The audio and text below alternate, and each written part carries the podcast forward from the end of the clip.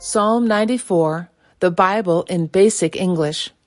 O God, in whose hands is punishment, O God of punishment, let your shining face be seen.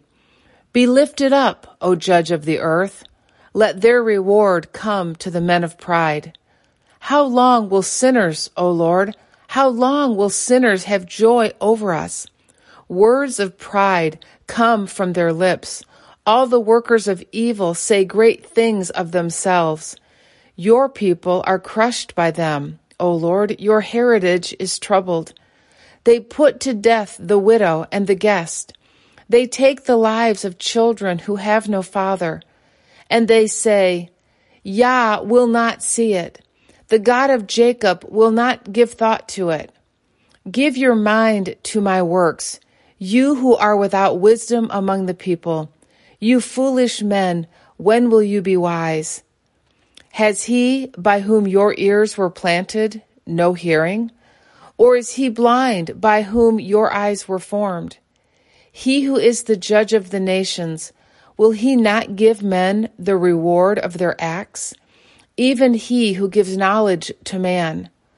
The Lord has knowledge of the thoughts of man, for they are only a breath. Happy is the man who is guided by you, O Yah, and to whom you give teaching out of your law, so that you may give him rest from the days of evil, till a hole is made ready for the destruction of the sinners.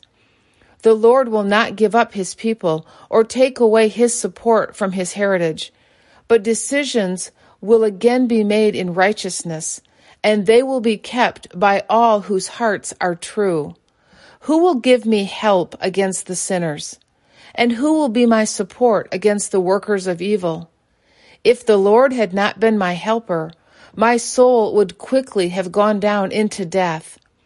If I say, My foot is slipping, your mercy, O Lord, is my support. Among all my troubled thoughts, your comforts are the delight of my soul.